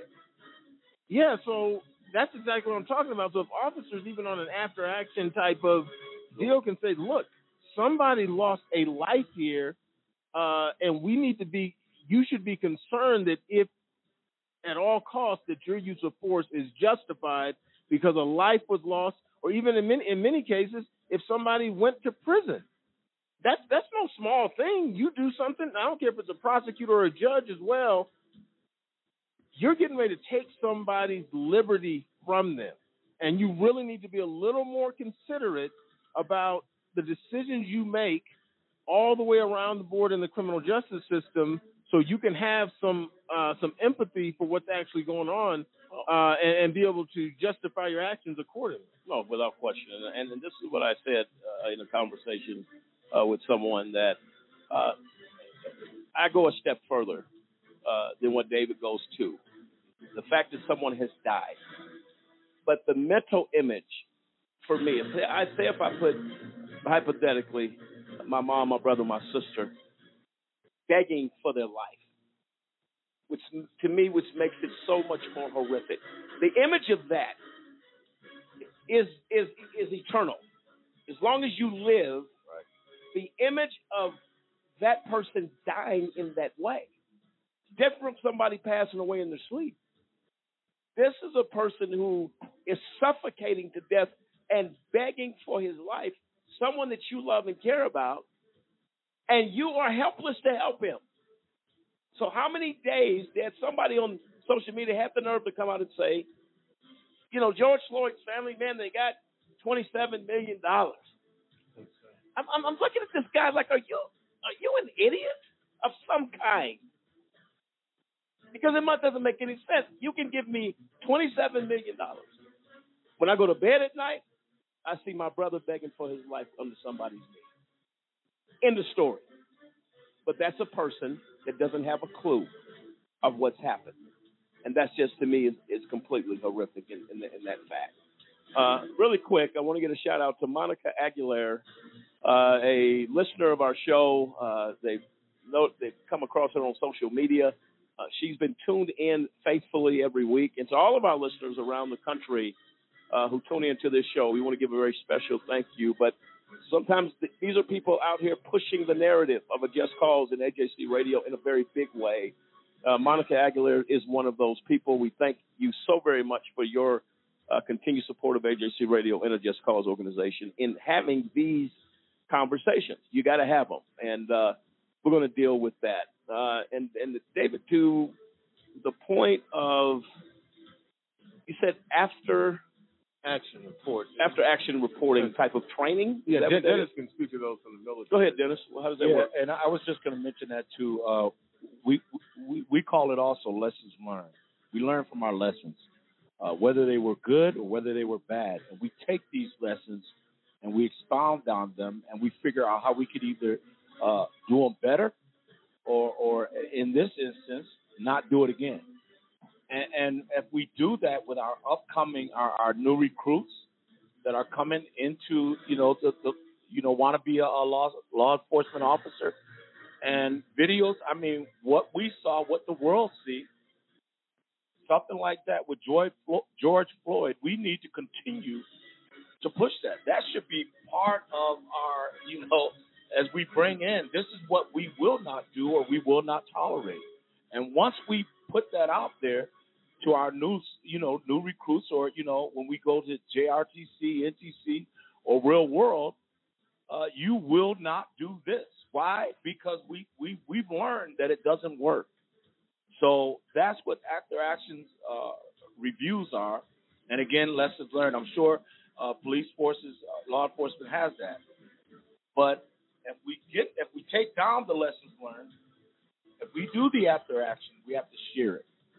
You know what I'm saying? It, it can't just be leader leadership. We got to. It's got to go all the way down. We have to share what we learned, the lessons that we learned. Your thoughts, Commander? Yeah, that's that's a great point, and and that goes hand in hand with with with ethics in, in police leadership. Law enforcement leaders play such a significant role in determining the ethical orientation of their agency, their officers. And competent leaders acknowledge ethics as a key component of an agency's culture in, in which officers behave ethically and respect the rights of others. So those leaders who are blatantly have none, those are the people that we need to either fix or get out. And that, I mean, I couldn't agree with you more. Um, and earlier, um, David mentioned something about uh, can, can you say that you made a mistake? I don't under. I don't. Uh, well, there are some factors involved with like you know some attorneys for police departments they say don't say anything. So we're always fighting against that because they're trying to make their job part of my uh, response to something, and that's that will never happen. You have to have that line there. Look, I've got to get something out. I understand it may make your case more difficult for you, but that's not my problem. You know, I don't work for you. I work for these people out here. Um, and, and to the George Floyd point, um, you know, yeah, I heard him say, I can't breathe. I can't breathe. And I will tell you that there's a lot of officers who have a misconception about why people say that and misconstrue it. Well, if you can talk, you're breathing. That is absolutely the wrong way to look at that. That's absolutely ridiculous. What it indicates should be an immediate red flag that they're having difficulty breathing because to a person that's experiencing that, that's that's all you can say. You're not going to say, "Will you please remove your neck because it's blocking my air?" They're going to say basic things that comes from the very core part of their brain in a survival mode. That needs to be implemented into training too, and not looked at so cynically. No, absolutely right. I mean, the video clearly uh, shown that this man could not breathe, and the other things that we have looked at on the show uh, regards to people who are suffering uh, a type of um, struggle uh, of oxygen to breathe. To uh, and it's clear you got Eric Garner had I don't know how many officers slamming him to the ground. Uh, at the same time, you're choking this guy, selling cigarettes in New York City. That's all he's doing. On a corner, try, probably trying to put some food on the table. You wrestle this guy down. Oh, he's big. He's fine. You know, he's a big guy. He, he's all right. No worry about it. And what happens if you let him go? Just think about it. I mean, what what hap- what happens if the police, uh, if the, the law enforcement did not get involved? What happens? Nothing. Uh, individual got away with a, uh, selling a pack of cigarettes. gets I'm- a ticket. You know what I'm just saying? I'm saying even if he didn't get a ticket, what what what where what did we lose here? Nothing. That that's the point. and that's why again the transparency, the transparency of the Eric Garner killing is simple. It's one thing. We killed a man without cause. Transparency means openness and honesty. We killed a man selling cigarettes on a corner, not in Iowa. He's in New York City. I've been there once.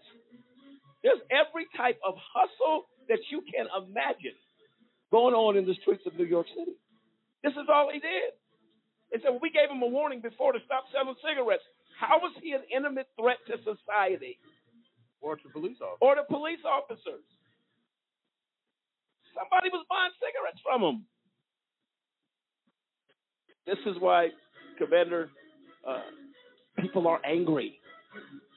Well, and also, is one more thing. I see the narrative playing out. Well, he was, he should have just complied with police. Or police wouldn't be in business if everybody complied. The bottom line is they have to deal with these difficult situations because people who are breaking the law don't comply with the law. So when the police show up, if there's a chance a person's not going to comply. That's who some of these people are. They're out here not complying with the law. So police show up. What makes police say they were compliant? So they people, he should have complied. That doesn't mean he should be dead because he didn't comply. Uh, for selling cigarettes. Now, if he did something to threaten police or to do something along those lines, and they had to use force, uh, proportional force, which was the big thing in the George Floyd case, they use a disproportionate amount of force. And if they have to, well, just quit resisting, quit complying. These are difficult things police have to deal with, and they have to deal with it uh, in a way that a person selling loose cigarettes doesn't end up dead for not complying unless he actually tries to attack an officer. Uh, Commander Cal? Yeah, yeah. I think I think what I see from from my perspective, David, and I totally agree with your sentiment. What I see as a common denominator in both of those cases that you just mentioned is a misapplication of an otherwise non-lethal uh, uh, use level of force. It, it was, you know, you don't cut off somebody's airway. Uh, there are other things that you should be doing unless you feel cutting off somebody's airway is deadly force. There's no question about it. And deadly force was obviously not authorized in the uh, George Floyd case. I don't have all the details or what the officers had in their minds at the time of the other Eric Garner case, but both the common denominator, denominator in both of those it seemed like was uh, a misapplication of a use of force. Is that a training issue? Is that was that intentional? I hope it was the former. I- I'm disgusted if it was the latter. Oh, for sure. We're going to take a couple of calls uh, right now uh, for the commander. Cliff, go ahead. We have uh, Wayne who has a question for the commander about tonight's show. Wayne, thank you for the call. You're live. Uh, thank you. Um, really enjoying the show. Um, what the, the uh, commander has to say. I think it's uh, great to see that. Uh, my question uh, for the commander is, what what kind of transparency uh, is in place in uh, Teller County? And you know, if you could talk about that a little bit. Absolutely. Thanks for that question, Wayne. When I came back as a operations commander and the sheriff that I worked for, Jason Mikesell, he offered me that position because I had worked there before and, and apparently he thought I did a good job. I had to leave because the other sheriff was corrupt and I so I left. Uh, when I came back, I said, okay, before I come back, I had a legal size notepad and it I filled every line with my positions on key issues. And I sat down and we talked about it. And one of my key issues that he agreed with and would and does support is transparency in law enforcement.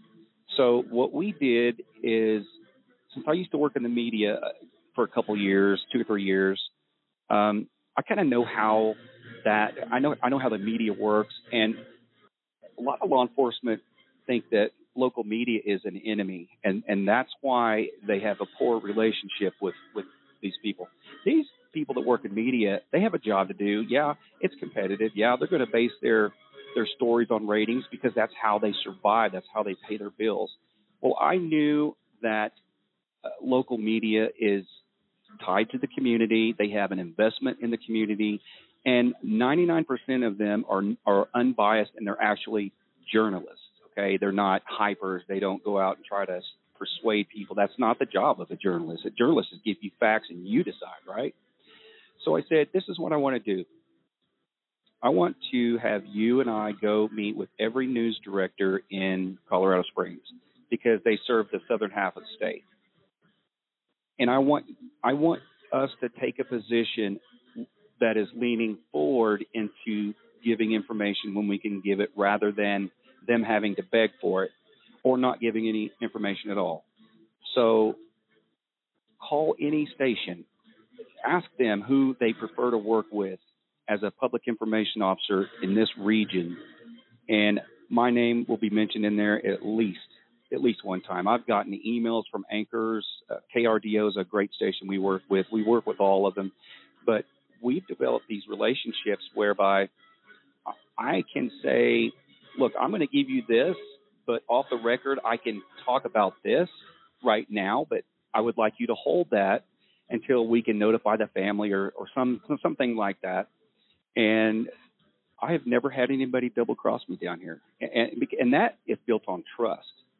J- uh, Sheriff Mikesell totally agrees with that. He goes out and talks to the media every time I ask him to do so, and they call us when they get stuck on a story and need someone in law enforcement to talk because a lot of leaders down here won't do it. So um, that's that's what we have instilled. We we stood up a social media page. We're on social media. We do not delete comments that we disagree with. That's not right. That's not legal. Um, we have a tw- I have a Twitter account. It's at TCSOPIO. Um, I try to do I try to release you know fun type information or educational information just as much as I do on any kind of crimes that we're working because the public's interested in what we do. We're just a lot of us are just closed off to that, and I, I disagree with that. So we have a website as well, TellerCountySheriff.com. We put all of our press releases on there. We put mug shots on there, um, and you know protect people's rights and the fact that you know not everybody's guilty until they're proven innocent in court. So I just got I, teach PIO classes as well, so I taught some to my internal folks, and we've got somebody doing Instagram. We've got another Facebook page for our animal control, and that is our position: be transparent as soon and as uh, as soon as possible and as much as you can. Well, good point, Commander. And look, uh, I, I, think we're headed in the right direction. Uh, all we can do is continue to do what we can uh, and to speak out. But the conversation has to start. I think we're making good progress with that uh, here in the last couple of weeks with Commander Couch. We have another caller, Cliff. Yeah, excuse me. We have uh, Michelle. She has a comment about tonight's show. Michelle, thanks for calling in. You're live. Thank you. I, am enjoying the show. Um, I remember there was an open letter. Uh, I believe 14 officers of the Minneapolis Police Department wrote an open letter about it was wrong what uh, the the cops did in, in murdering George Floyd, and I thought that's a good thing. But to me, it's not enough. What I never seem to see very often is the leadership in police and the sheriff's department get rid of these bad police officers. They cast a shadow on every one of them. I know there seemed to be a lot of stress within the departments when all of this occurred and how people, the public was responding And to me, if they would take a stand and deal with these cops before they start killing people, then we could we would trust the police department more. We would trust the sheriff's office more when we get pulled over, something happens. And I think that's very troubling to me that I don't see enough leadership taking a stand until cases like Mr. Floyd's murder um, happens, and people are dying every day. So I'd be curious to know from your perspective the effect that it has on you guys and what leadership can maybe do. Thank you. Thanks for your call, Mr. Go ahead, Commander. So that's a great that's a great point. I have had that in my mind for quite a while, and that's why I'm so passionate about this. That I don't see leadership in police in general holding their officers accountable. Why they don't do that? Uh, uh it, some of it involves like um, the rights of an employee. Some of it involves unions. You know, those are some kind of those are rules to me. Those are those are rules to me to go by. They're not roadblocks. Um, the most important thing is that if you realize, and you should be tracking your officers' behaviors. Like if I, I heard uh, anecdotally that uh, Derek Chauvin had a numerous amount of uh, use of force complaints.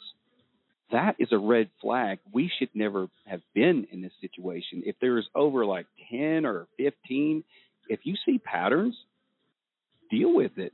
I mean, would you want this officer dealing with your family member if they I don't. I mean, some action needs to be taken. You're exactly right, Michelle, and you know, I don't know exactly what the solution is to that. I'm trying to do something a little different where we um what we're going to do with the nonprofits more than likely get get uh, information and tips, anonymous tips from officers in those agencies who see it, but the leadership won't do anything about it. And then we're going to go and we're going to do whatever we can to uh, plug into the community and say, with with public uh, access to records, and say, look, do you see this as an issue? Because we do. We're in law enforcement. We don't appreciate it, and that's not who we want to be tied to. No, without question. Uh, look, we can talk and communicate and have the dialogue all day. Uh, I think it starts uh, with what Commander Couch has alluded to from day one on the show. Uh, as leadership, that's where the standard is set. If the standard is set at leadership, at the level of leadership, it will trickle down at every part of the police department across this country. And it's about, like you said, Commander, leaders have to. It's not, well, let me think about it. Let me see if I want to go a different route. There is no other option on the table. And uh, Commander Couch's position is one that should be modeled after. That we are going to stand for what's right. I'm gonna tell you what. You do that from the top, you feel less body bags, and you have a community that can trust law enforcement across the board. Go ahead, David. Well, there's another point. Now, what what we see is they'll say, "Well, let the process just take care of it." So, uh, police chiefs and other brass leadership will just say, well, they'll have their day in court. If you got a question, I'm sorry, the process is sometimes it's not so much police, it's the process that people have to go through. And then the process is not guaranteed to to actually get justice. So many times you mentioned earlier to nip something in the bud, or that was Cliff, somebody said nip it in the bud well, you can stop even a lot of these things by nipping it in the bud if leadership acts quickly and doesn't uh, completely just put people through the paces in their lives. Well, unnecessarily, you could have done something to stop this. If they had done something, given the complaints against George Floyd, George Floyd, I mean, I'm against Derek Chauvin, George Floyd probably wouldn't be be here today but they continue to let this stuff go on and go on when you have an opportunity to say, okay, even the appearance of impropriety, uh, we need to look into this and do something about this. This officer, uh, this appears there appears to be a problem here. Let's try to get take care of this before it. I don't care before it gets into the courts, before something. Do something about it. Uh, you eliminate, uh, you nip nip that in there, but you also eliminate burdens on the system because nobody wants their lives to be completely disrupted by going through a process they should never have to go through. Oh, absolutely right. And I think, uh, again, it goes back to leadership at the top. Uh, Commander Couch makes the point. The red flags were everywhere. You did nothing. So at the end of the day, Chief, uh, Commander of that police department, you're complicit. There's a reason why there's a paper trail of information that's documented about the conduct of officers. Now, you got to you get just like you got a paper trail for the medals of honor and those officers that do their job. They're humanitarians really out there on those streets and protecting lives as it should be. You can't ignore the bad. Say we're not going to worry about it. You better worry about that even more because lives are affected and lives can be taken as a result of that. We're going to take a quick break. On the other side of the break, we're going to come back uh, and, deal with probably through, through the last segment or so. Uh, folks dying in police custody, um, county jails, no transparency. But you're going to hear some very troubling audio of folks accused of a crime, not convicted dying in county jails across this country. We're going to get the commander's thoughts on that on the other side of the break. This is AJC Radio.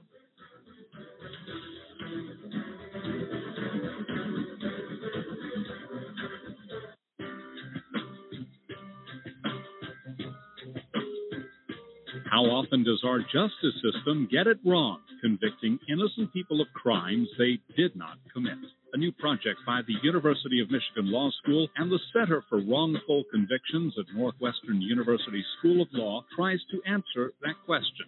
In the last 23 years, more than 2,000 people have been convicted of serious crimes and later exonerated, according to the National Registry of Exonerations. By far, the largest segment was almost 1,200 defendants falsely convicted because of large scale patterns of police corruption, generally in drug and gun cases. Of the remaining 873 defendants exonerated, nearly half were wrongly convicted of murder, and of that group, 101 were sentenced to death. On average, it took more than 11 years for a conviction to be set aside. Why does the justice system get it wrong? In homicides, the biggest problem is perjury and false accusation, most often by supposed eyewitnesses. False convictions in adult rape cases are primarily based on mistakes by eyewitnesses, while false convictions in child sex abuse cases are often for fabricated crimes that never occurred. 2,000 exonerations may seem small in a nation with more than 2.3 million people behind bars, but there are far more false convictions than the report contains. Most false convictions are never formally challenged, and those convictions that are successfully overturned receive little or no attention from the media, according to the report's authors.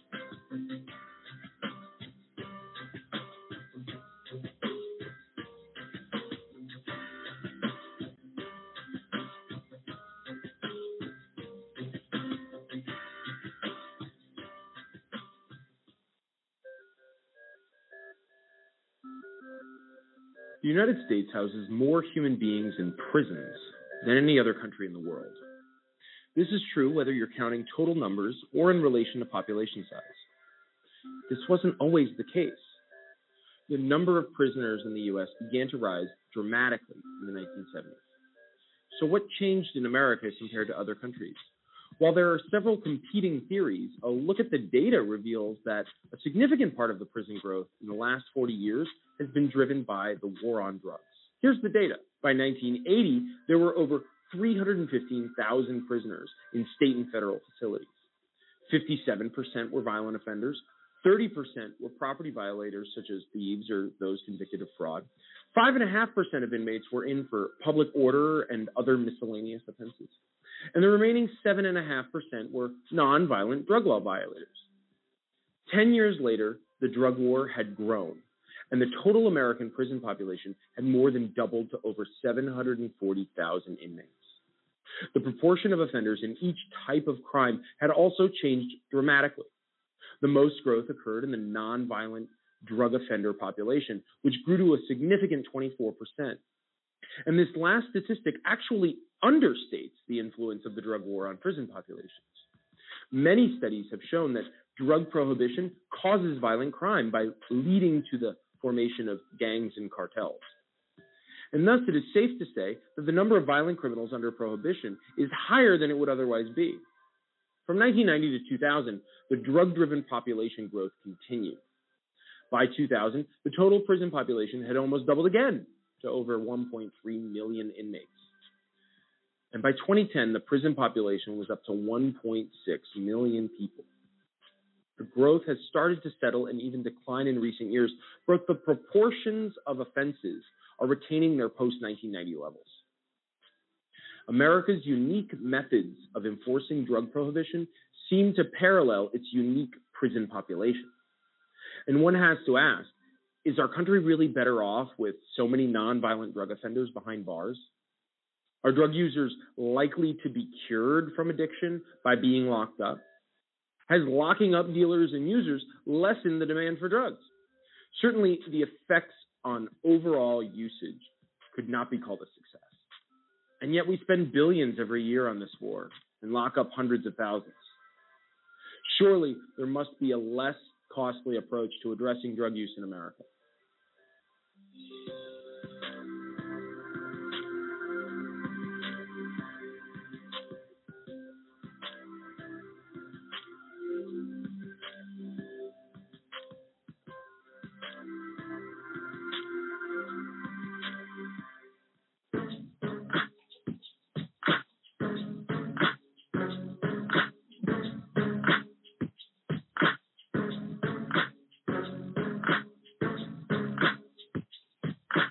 Welcome back to AJC Radio tonight. As we have had the opportunity, I'll tell you what, folks, conversation is necessary as we face what I call the coming, not only the coming, but the existing tsunami uh, in law enforcement, in transparency, and trust across the board. Uh, we have seen a few things that are necessary. Uh, but the conversation uh, I'll tell you what, if you see a hurricane coming, there's what they call forecasters speaking to the problem, telling you to prepare, to do what needs to be done. Tonight, I see that as the conversation that we've had here tonight, uh, not only of a coming storm, an existing hurricane in movement right now. And that is a problem uh, facing law enforcement all over the United States. Uh, but I am optimistic uh, that if we can have these conversations, and to Commander Couch, um, let me say this to you that during the course of your time here, uh, it has given me renewed hope uh, that leadership is looking to uh, to take some positions, and it is refreshing to hear you, your perspective, and the no nonsense attitude of really integrity that you have. Let me tell you, uh, AJC Radio Just Cause our hats off to you. We we respect what you do, what your vision is, uh, and I'll tell you what, we're on board with that vision. So please know that. I no, I, I really appreciate that. that. Means the world to me. Um, I hope to, you know, get more folks in here and, and talk about that because I know there's tons of them out there in law enforcement. Their voice is not being heard. They're not engaging in the conversation, and uh, it's just thank you for the opportunity, and it was just a blessing to be connected with you in such a kind of a weird way over Twitter. But sure. I'm glad I'm here. It all worked out, so it's great. No, no, no worries. And uh, I wanted to talk really brief. We got a couple of callers. Uh, Cliff, I believe we have Kia. Yeah, we have a few callers. Before we bring Kia on the line, uh, Commander uh, Pastor Banks, who called in earlier, said that she uh, sent a message in to say on her behalf she would uh, like to tell you how much she appreciates you for uh, your kindness, genuineness, and for being very outspoken on tonight's topic. She really appreciates all that you're doing to bridge the gap between law enforcement and our communities. That comes from Pastor Rose Banks, straight to your ear. That's thank you so much. That means a lot. Excellent, excellent. Now we have Kia. Kia, thank you for calling in. Say you have a comment about tonight's topic. You are live. I do. I've been listening to the show, and it's been really interesting and refreshing to hear him um, show how police should take accountability and responsibility for their actions for uh, the communities that they serve in. Um, earlier, I heard him talking about body cameras, and I wanted to ask him a question about um, how some of the times we have that footage that shows what happens, and sometimes it's just a snippet um, that gives us just a, a quick glimpse of what happened. But when we see that there's footage that they turned it off late, or they showed up on scene and they didn't have that on, or they cut it off early, is there any um, repercussions to those officers for doing things like that? Um, even when it's not major incidences, so that when we do have these shootings and things like that, um, they're possibly more prepared and have that on and are able to show that transparency. Uh, yeah, that that's a good question because that, that's an educational question or a, an educational point that I would like to talk about, and that is um, the the editing of video or the uh, taking out of certain clips that are unfavorable to either side is not that's not ethical. Um, because you've you've seen politicians in this country, and you've seen you've seen other people who were exposed on video, uh, um, claiming that the the news media has selectively edited something. Well, things. I'm a photographer. I worked for a, three different news stations, and I know that you can selectively edit things to get away from the actual context and the facts of of something. So if you're going to release the video, you do it in the way that Cliff described earlier. You do it the way uh, the other gentleman described it earlier, and you you do it in a process, but you do it 100%. That way, because you can't do that in court. There, there's rules in court where you can't just selectively play something without context. There's a lot of context loss when you do that. So people should be given the information and they should make their own decisions and I think some of the some of the issue with the video, and this is no defense, it will paint a jury pool in some cases. Um, and you want everybody, no matter who it is, civilian or law enforcement, to have a fair trial. I believe in that to to the core of my body. Um, but just real quick to digress to David's point earlier before the break, uh, he, he talked about you know let's let the process play out. Well, the process has to be completely transparent do we have people using the process that we're using right now in this country who are innocent and in prison? Absolutely, we do. So that tells you right there why don't we learn these lessons and and just do this the right way? I think, and I have a thought on this. If you'll just bear with me for a second.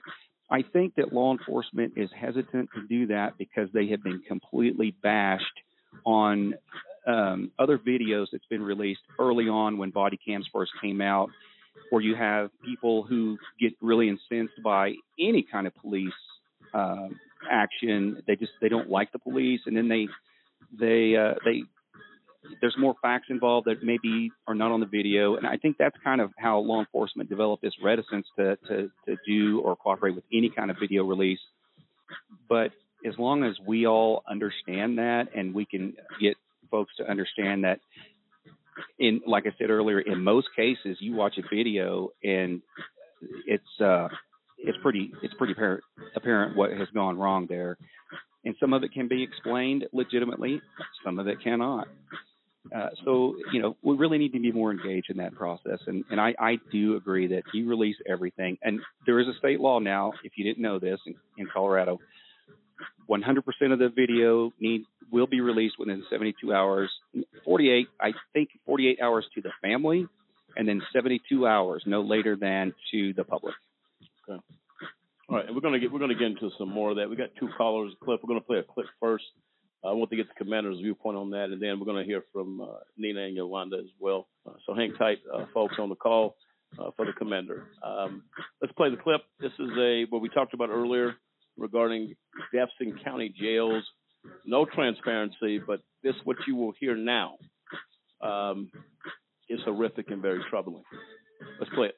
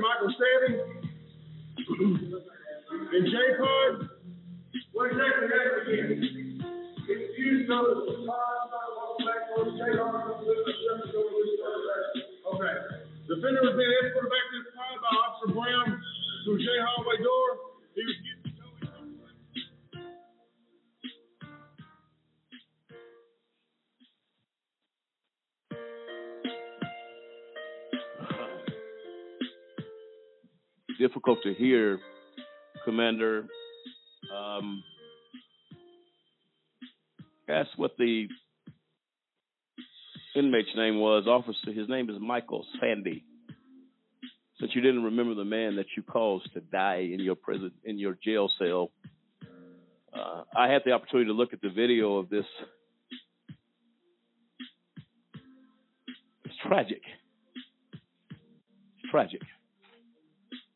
Began to say the same thing that George Floyd said. Wasn't a cop. It was a, it was someone in county detention. And he said, please. I saw the man, he was a larger man, did absolutely nothing to be treated that way. He gets in the shower, he begins to tell and to apologize to the officers that I'm sorry. Not because he did anything. He was scared to death. Literally. Later in the clip, he goes back to his cell. They throw him in there. He's sitting on the floor where he later died. Alone, without any help, without any medical care the fact that he became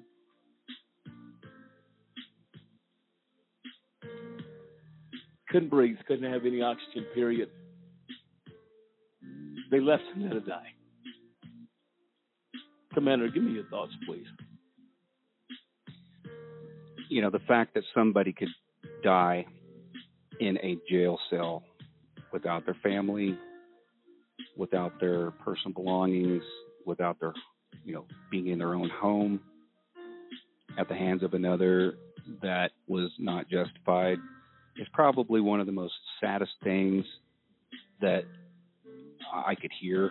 And, you know, that, that kind of stuff happens in third world countries. You know, that should not be happening in this country.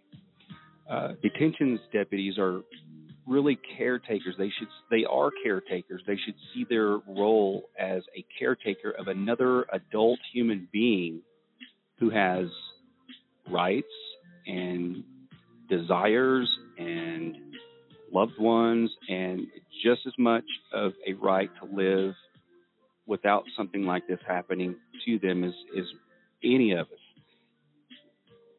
We, you know, in detentions, we feed them, we clothe them, we provide shelter for them, we ensure their safety.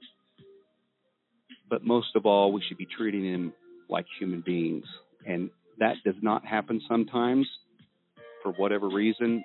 And that, of course, that's going to change their perspective on law enforcement because they're going to group us all together. And I understand that law enforcement doesn't need that. We don't we don't need folks like that in, to be having authority over the livelihoods of other people.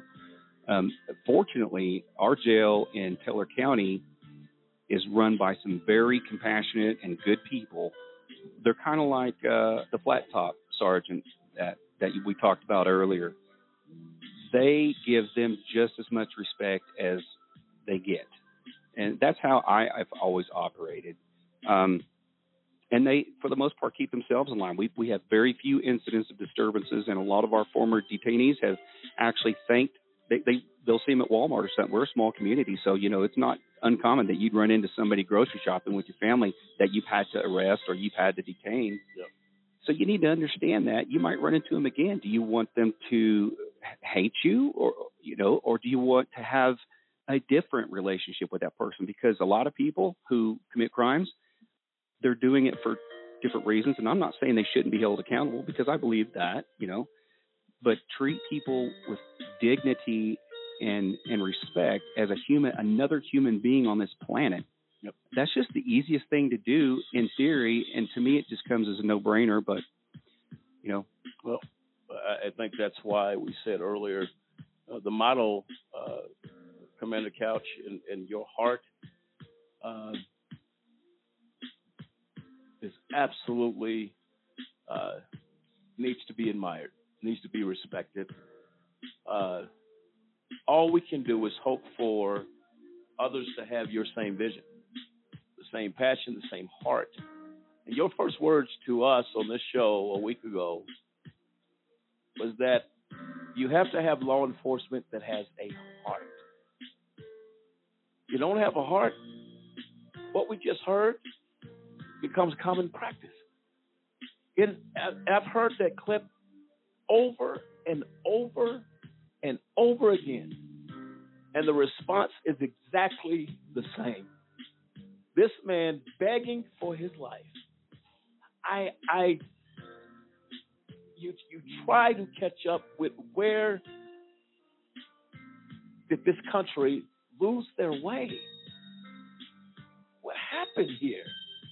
How did we lose our way? Um, but most importantly, how do we find our way back?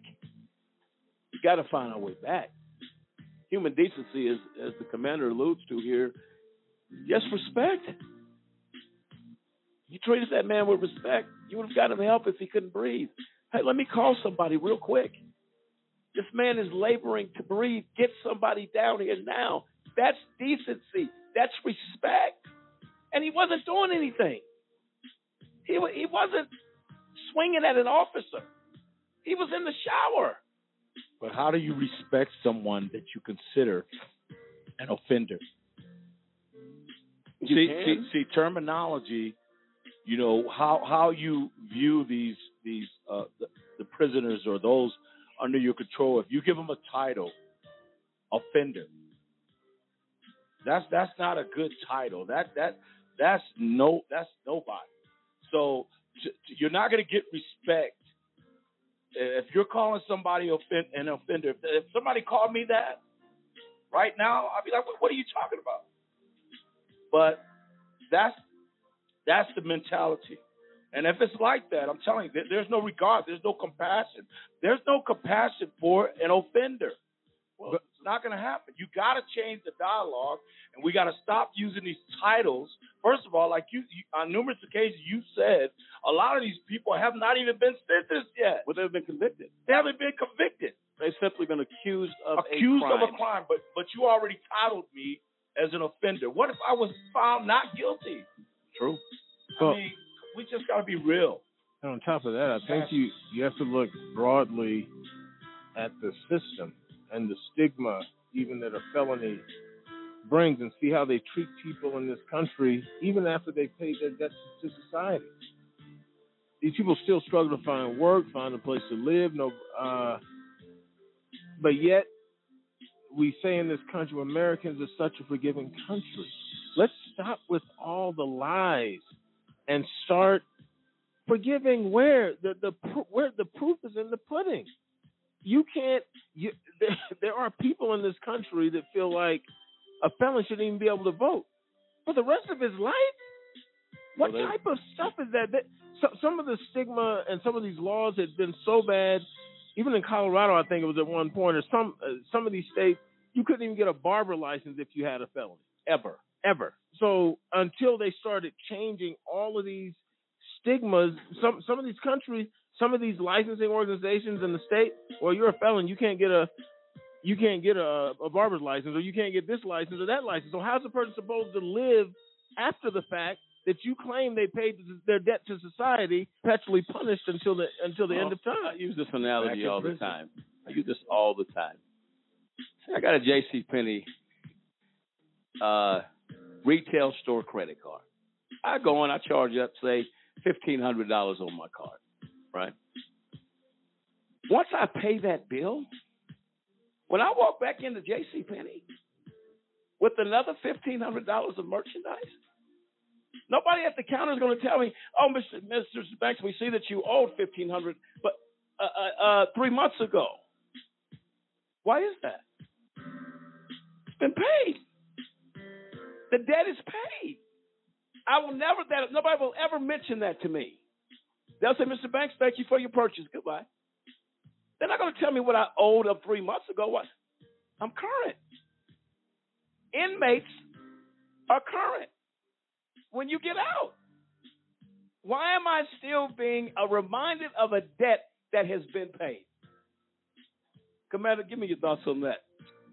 Yeah, that's a very that's a deep subject and something I haven't thought quite a bit about. But here's my initial thoughts: is we need to figure out a way to have a balanced approach to when is a debt considered paid by a person who's been convicted and sentenced of a crime? When do they get certain rights back? And I think that's going to have to be done on a case by case basis because everybody's different and, and some people have remorse and they are doing good things now and it's changed their lives and some people don't. I just it it would be complicated, but I I believe that there's something there that can be changed for the better, some reform there. I do. I I truly do. Um, but you, Mr. Banks, you asked a couple times during the show, what what can we do? What what can the community do? And I have I have some thoughts on that, and, and I think we're doing that now. I think you, the communities can engage law enforcement more in a calm manner on both sides, act like adults, get to the same table, share a meal, and talk about it's, it's talking, communication, communication, communication. Sure. Here's what law enforcement can do. We can start showing and proving that we are consistent and we are going to be holding people who are outside the reservation accountable. Once we do that, the, there's going to be a reduction in, in nonsense in law enforcement going on with these individual officers.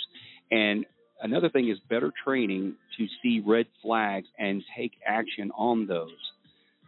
Because and as far as like call, calling somebody an offender or whatever, words matter. I understand that.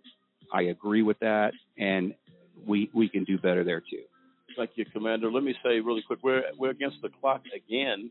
I'm sure uh, Commander said it looks felt like we've been on for 20 minutes. It's been two hours again. The door is open, Commander, to come back. We'll keep this conversation going as long as you want to keep it. Uh, Love to. That's up to you. We look forward to seeing you back, ladies and gentlemen. Very special thanks to Commander Couch and his expertise on this issue, but his heart and his passion to institute change. To Pastor Banks calling in and all of our callers having something to say. A very special thank you from AJC Radio. Uh, Just Cause. Until next time, America. We'll see you. Good night.